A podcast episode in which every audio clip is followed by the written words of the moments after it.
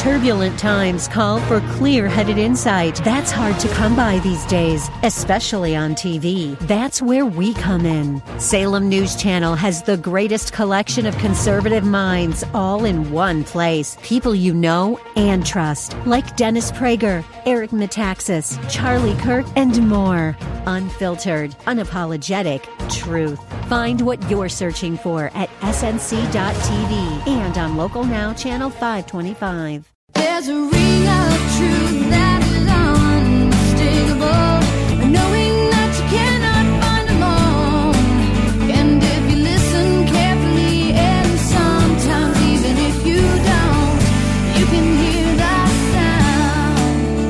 Thanks for joining us for today's edition of Ring of Truth with our pastor and teacher, Dan Sexton, Senior Pastor of Calvary Chapel, Ellicott City. Please join Pastor Dan as he teaches through God's Word. He's the righteous one who intercedes between God and man, who stands in the gap in our place as our advocate and speaks to the Father on our behalf as our substitute. And God hears his prayers for us. He's seated at the right hand of the Father, interceding for us. He doesn't hear the prayers of the unrighteous, but he hears the prayers of the righteous. And there's only one righteous person who's ever lived, and that was Jesus Christ. And he's our advocate. Today, Pastor Dan talks about the importance of Jesus being our advocate to the Father. Have you ever felt unworthy of speaking to someone? The very idea of their presence is exciting yet terrifying. That's how we should feel about the Lord. If not for Jesus' sacrifice on the cross, we would have no way to stand before God. It was at a cost that we have the hope of heaven. We are dirty compared to the angels and even filthier yet compared to the Father. Thank God that He had the foresight to send His Son so that He could be the mediator for you. And now, open your Bibles to the book of Isaiah, chapter 63, as we join Pastor Dan for today's edition of Ring of Truth. When Israel was afflicted, God was afflicted. God Himself was afflicted also. Remember when, um, when Jesus appeared to Saul of Tarsus on the road to Damascus? Remember what Jesus said to Saul? Saul, Saul, why do you persecute me? Saul was persecuting believers, he was persecuting the church, but Jesus said, Why do you persecute me? Because Jesus was also persecuted. When his bride is persecuted, he's persecuted. He felt the affliction of the church experienced at the hands of Saul. Jesus suffers with us in our affliction, he suffers with us in our pain. When his people are afflicted, he's afflicted. You know, Jesus is not some kind of like disconnected, unfeeling God who, does, who doesn't understand what we're going through or what we're experiencing. When we're afflicted, he feels that affliction. When we suffer, he feels that suffering. When we go through painful situations, he feels that pain. Remember when Lazarus died and all of the friends and family of Lazarus were grieving, and Jesus began to weep.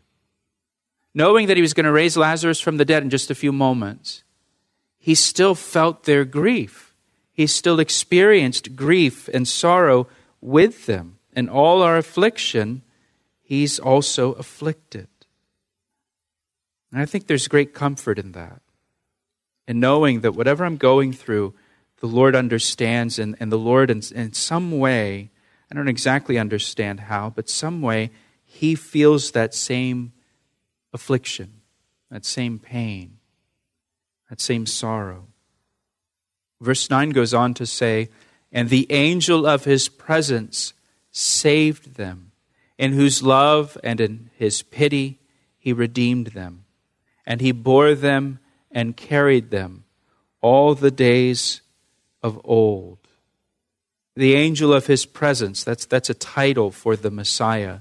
The Messiah saved them. In his love and in his pity, he redeemed them. He bore them and carried them all the days of old. Speaking of Israel. But they rebelled and they grieved his Holy Spirit. So he turned himself against them as an enemy and fought against them. You know, here God was loving towards them.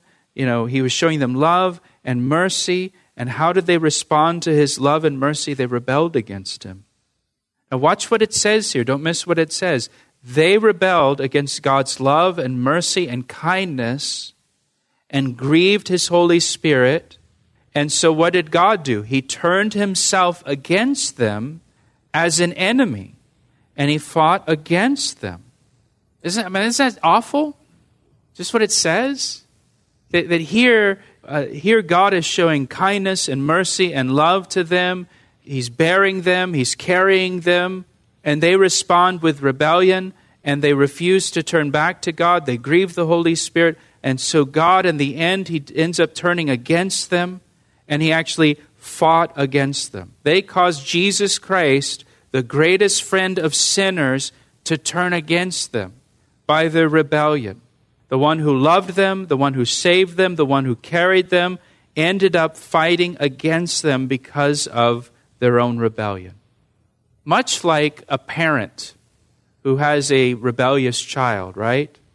And even though that, that parent loves the child and does everything they can for that child and provides for the child and cares for the child, sometimes that child is so rebellious and so into the rebellion that the parent ends up in a position where they're actually against the child and almost like an enemy to the child. And the child sees the parent as their enemy and against them. But it's not, it's not the parent's fault, it's because of the rebellion of the child. And here it's not God's fault that he ended up becoming the enemy of Israel and fought against them. It's their own stubborn rebellion that caused that. Verse 11 says, Then he, speaking of the prophet Isaiah, then he, he remembered the days of old. He remembered Moses and his people and the prophet said, Where is he who brought them up out of the sea with the shepherd of his flock? Where is he who put his Holy Spirit within them? The, the prophet Isaiah says, where's, where's the God of old who worked in our nation in the past? You know, in the Psalms, in Psalm 44, the psalmist writes, we have heard with our ears, O God. Our fathers have told us the deeds you did in their days, in the days of old. And the tone here is hey, we've heard about the way the Lord worked in our nation powerfully in the past, in the days of Moses. Where's the, where's the God of Moses? Why isn't he working in our nation anymore? It goes on to say, who led them by the right hand of Moses with his glorious arm, dividing the water before them to make for himself an everlasting name, who led them through the deep as a horse in the wilderness, that they might not stumble. As a beast goes down into the valley and the Spirit of the Lord causes him to rest, so you led your people to make yourselves a glorious name. So now, verse 15, Isaiah prays after remembering what the Lord did for the nation in the past. Now, Isaiah prays, Look down from heaven and see from your habitation, holy and glorious. Where are your zeal and your strength, the yearning of your heart and your mercies toward me? Are they restrained?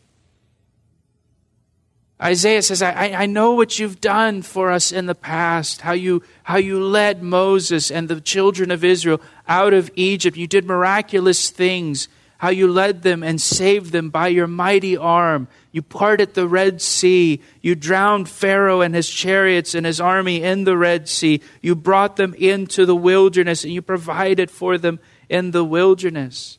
You gave them rest. You led them.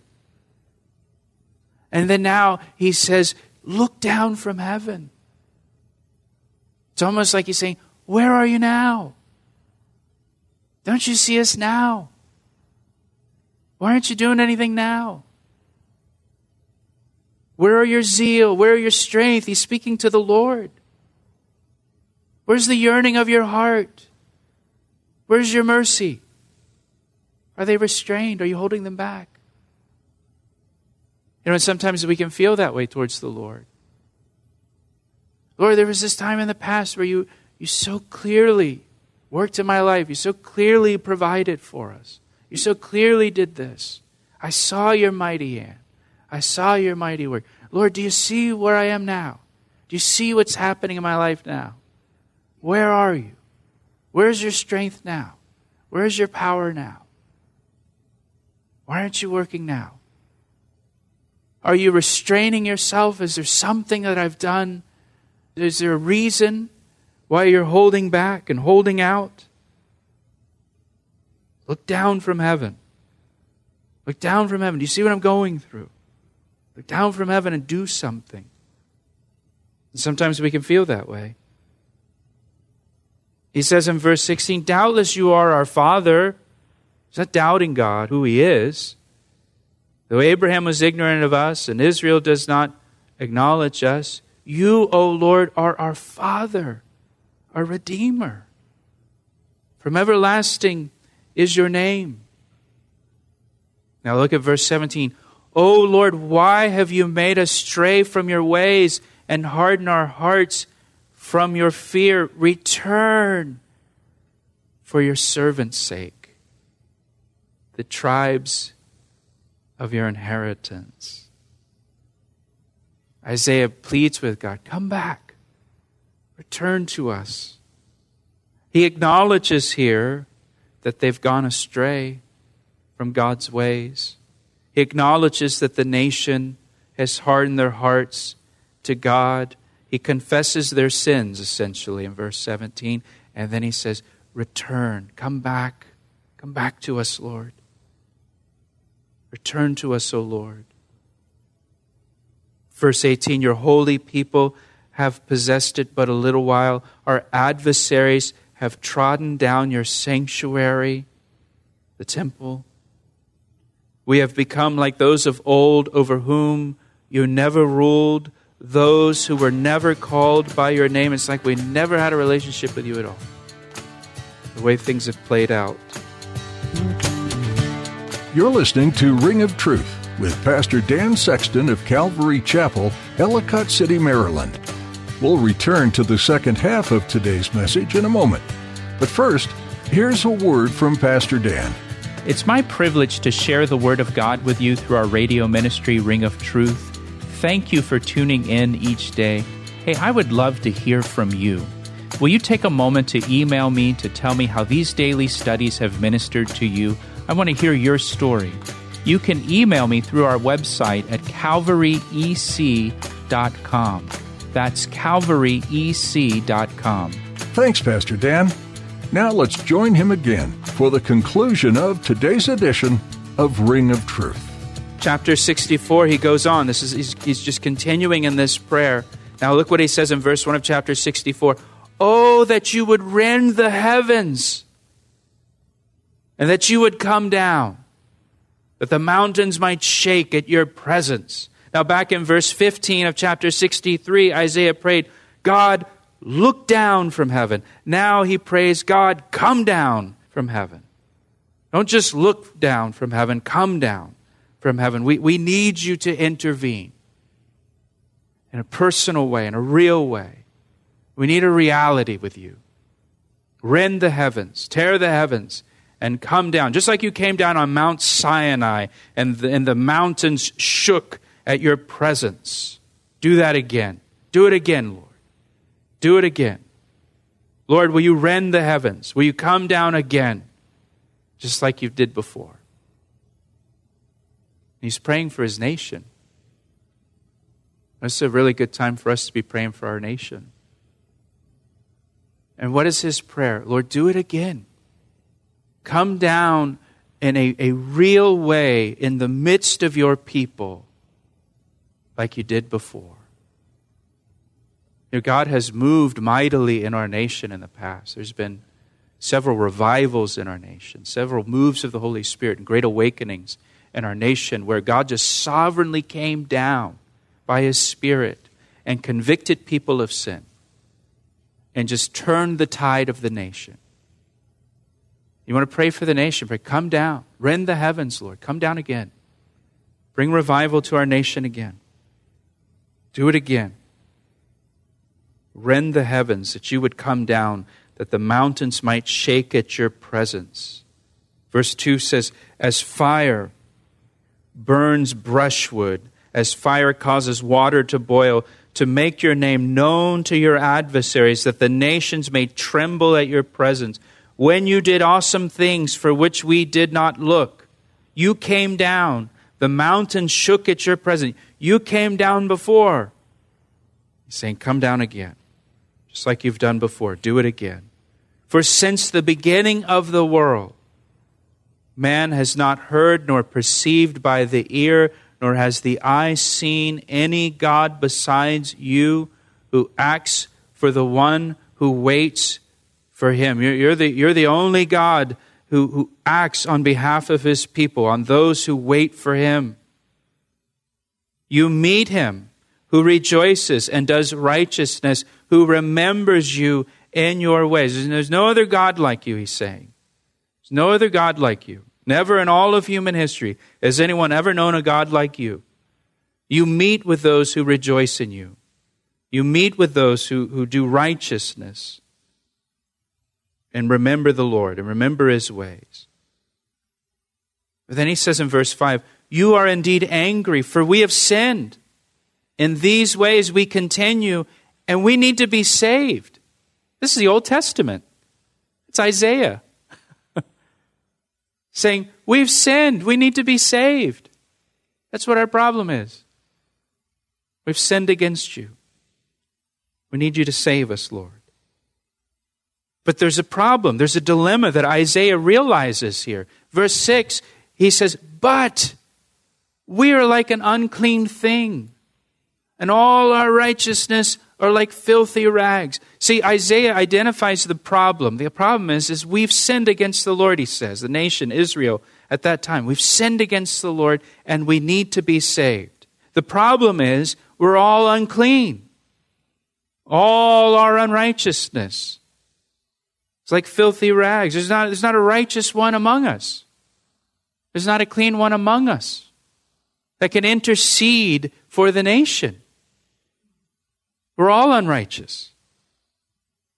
The best we have to offer, the best we could put before God, Isaiah says, uh, it's filthy rags to God. Same is true for us. Our righteousness, the best I can come up with, is filthy rags in God's sight. The best you can come up with, it's filthy rags. That's why we don't want to come before God in our own righteousness or on the basis of our own righteousness or our own goodness, because our best is filthy rags. We want to come to God by the perfect righteousness of Jesus Christ that is imputed to us through faith in Christ. And so when we stand before God, we stand by faith, believing in the righteousness of Christ as our substitute, and God sees his righteousness, not our righteousness which is a good thing because our righteousness is filthy rags. He says in the middle of verse 6 We all fade as a leaf, and our iniquities, like the wind, have taken us away. He, he says we're, we're all like just this withered leaf that's just blown about by the wind. And our, our iniquities have taken us away. Like we are so off course, he's saying. And, and he's speaking about the whole nation. All of us. And there is no one, verse 7, there's no one who calls on your name, who stirs himself up to take hold of you. For you have hidden your face from us and have consumed us because of our iniquities. Do you see the, the seemingly impossible dilemma that Isaiah recognizes for his nation? We've all sinned, he says. We, are, we need to be saved. The problem is we're all unclean. We're all unrighteous. There's none of us who are righteous at all. No one who calls on your name. No one who's really trying to take hold of you and do what's right. So we don't have anybody that can stand before you on our behalf as an intercessor. And Isaiah doesn't see a way out of this because there's no one in the nation who's righteous enough to stand before God on behalf of the people. They're all unrighteous. Verse 8 You are our Father. We are the clay. You are the potter. You created us. And all we are the work of your hand. Do not be furious, O Lord, nor remember iniquity forever. Indeed, please look. We are all your people. Your holy cities are a wilderness. Zion is a wilderness. Jerusalem, a desolation, has just been destroyed. Our holy and beautiful temple, where our fathers praised you, it's burned up with fire. And all our pleasant things are laid waste. Will you restrain yourself because of these things, O Lord? Will you hold your peace and afflict us very severely? He, he understands here again this impossible situation that they're in. He says, Because of our sin, we are in desperate need of salvation. We need to be saved.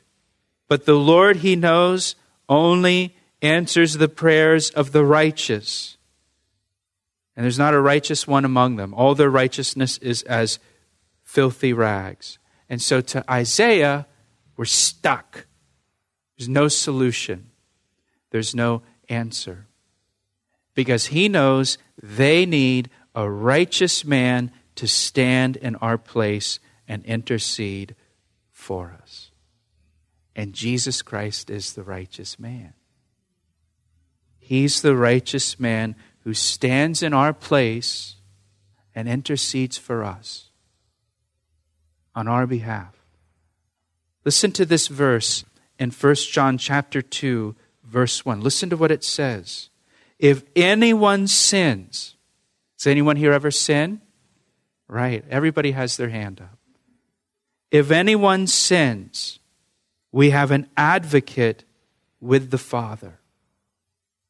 We have an advocate with the Father. When we sin, we have an advocate with the Father who will speak to the Father on our behalf. Jesus Christ, the righteous. Jesus Christ, the righteous one. If he's going to be an advocate with the Father, he's got to be righteous. Or he can't be an advocate. You know, an unrighteous person can't help an unrighteous person. He's got to be righteous. And Jesus is described as Jesus Christ the righteous. He's the righteous one who intercedes between God and man, who stands in the gap in our place as our advocate and speaks to the Father on our behalf as our substitute. And God hears his prayers for us. He's seated at the right hand of the Father, interceding for us. He doesn't hear the prayers of the unrighteous, but he hears the prayers of the righteous. And there's only one righteous person who's ever lived, and that was Jesus Christ. And he's our advocate, he's our representative that speaks to the Father on our behalf. He asked me how I know, and I say it rings truer than the. That's all we have time for today on Ring of Truth. We're so glad you joined Pastor Dan Sexton for his verse by verse study through the book of Isaiah. This extraordinary book is quoted in the New Testament more than any other Old Testament book. Plus, it provides us with the most comprehensive picture of Jesus Christ in the Old Testament. It includes the full scope of his life and ministry, from his virgin birth to his sacrificial death to his resurrection and second coming in glory. If you'd like a copy of today's message, you'll be able to find it on our website, calvaryec.com. You can also subscribe to our podcast so you never miss an edition of this program. That website again is calvaryec.com. We'd love to hear from you too and learn how Ring of Truth has blessed you. Please take some time soon to give us a call at 410 491 4592. Let us know how God is working in your life and if there's anything that we can be praying for during this study of Isaiah. That number again is 410 491 4592. With that, our time with you has come to an end. We pray the Lord bless and keep you, and that your faith is deepened with each passing day. Tune in next time to continue our study of the book of Isaiah, right here on Ring of Truth.